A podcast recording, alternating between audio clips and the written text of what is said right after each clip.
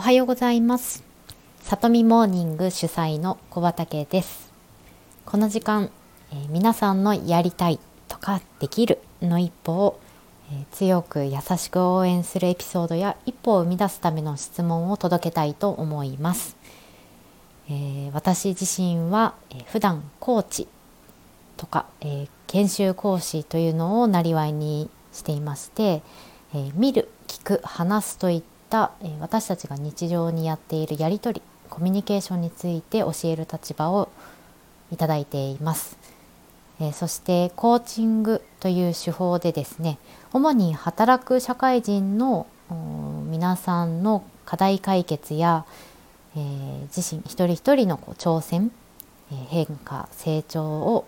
こう変革パートナーとしてあるいはこう一緒に作っていくパートナーとして、えー、対話でサポートをしていくということをしているものです。えー、この時間ですね、えー、普段は人と話しながらこう応援することが多いんですがこう一つ音声にこう切り取った時に届く皆さんにもこう何かできるやりたいということを推し進めるきっかけを届けたいと思って、えー、始めてみました。それでは今日あの一つのトピックをですね早速お届けしたいと思います。えトピックというのは今日は一つ皆さんに紹介したい質問というのを持ってきました。質問なんですがソリューションフォーカスといったねあの解決へ向かう考えを促してくれる問いを用意しています。解決へ向かうというのとこう反対にあるものは何かっていうと問題分析だと思っていてこう問題分析は何か何か物事が困ったことがあった時にその原因とか要因をこう突き詰めて考えたりすることだと思うんですけれど解決へ向かうっていうのは例えば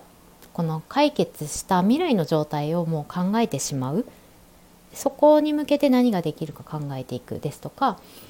現状から何ができるのかということを考えて、えできることというものにこう焦点を当てて考えていくなどなどそういう類のものです。ちょっとあのこれからたくさん紹介していくので皆さんも一緒にこうソリューションフォーカスという質問を体験してもらえたらなと思います。では質問に行きます。じゃらん。挿入音とかね入れればいいんですけどね。えー、質問です。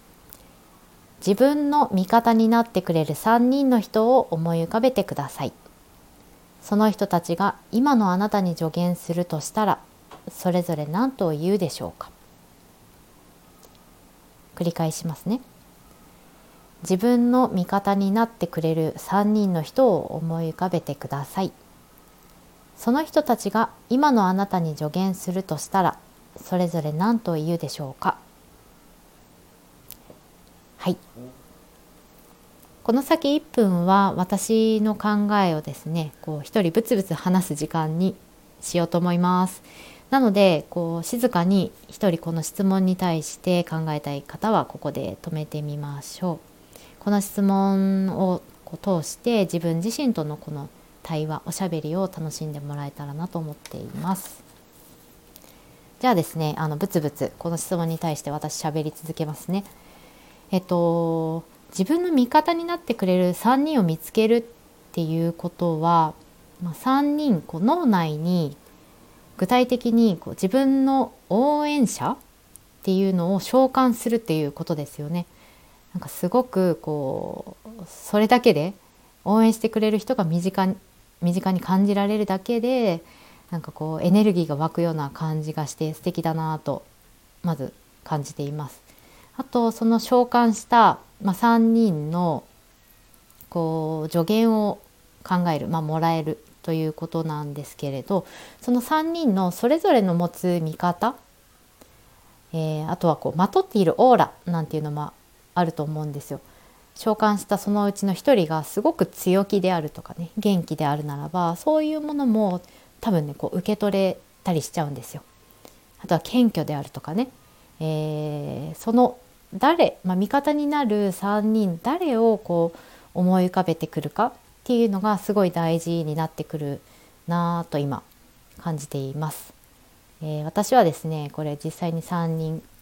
召喚しようと思うんですけれどちょっとねそのうちの1人は少し遠い憧れの人少しどころかまあ結構遠い憧れの人を召喚したいなと思っています。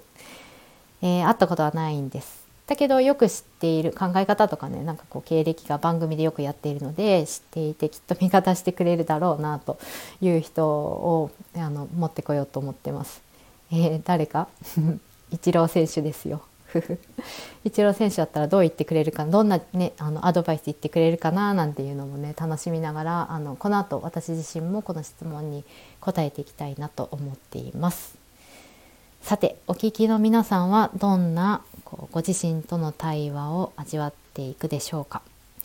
えー、それではお聞きくださってありがとうございます。今日も素敵な一日をお過ごしください。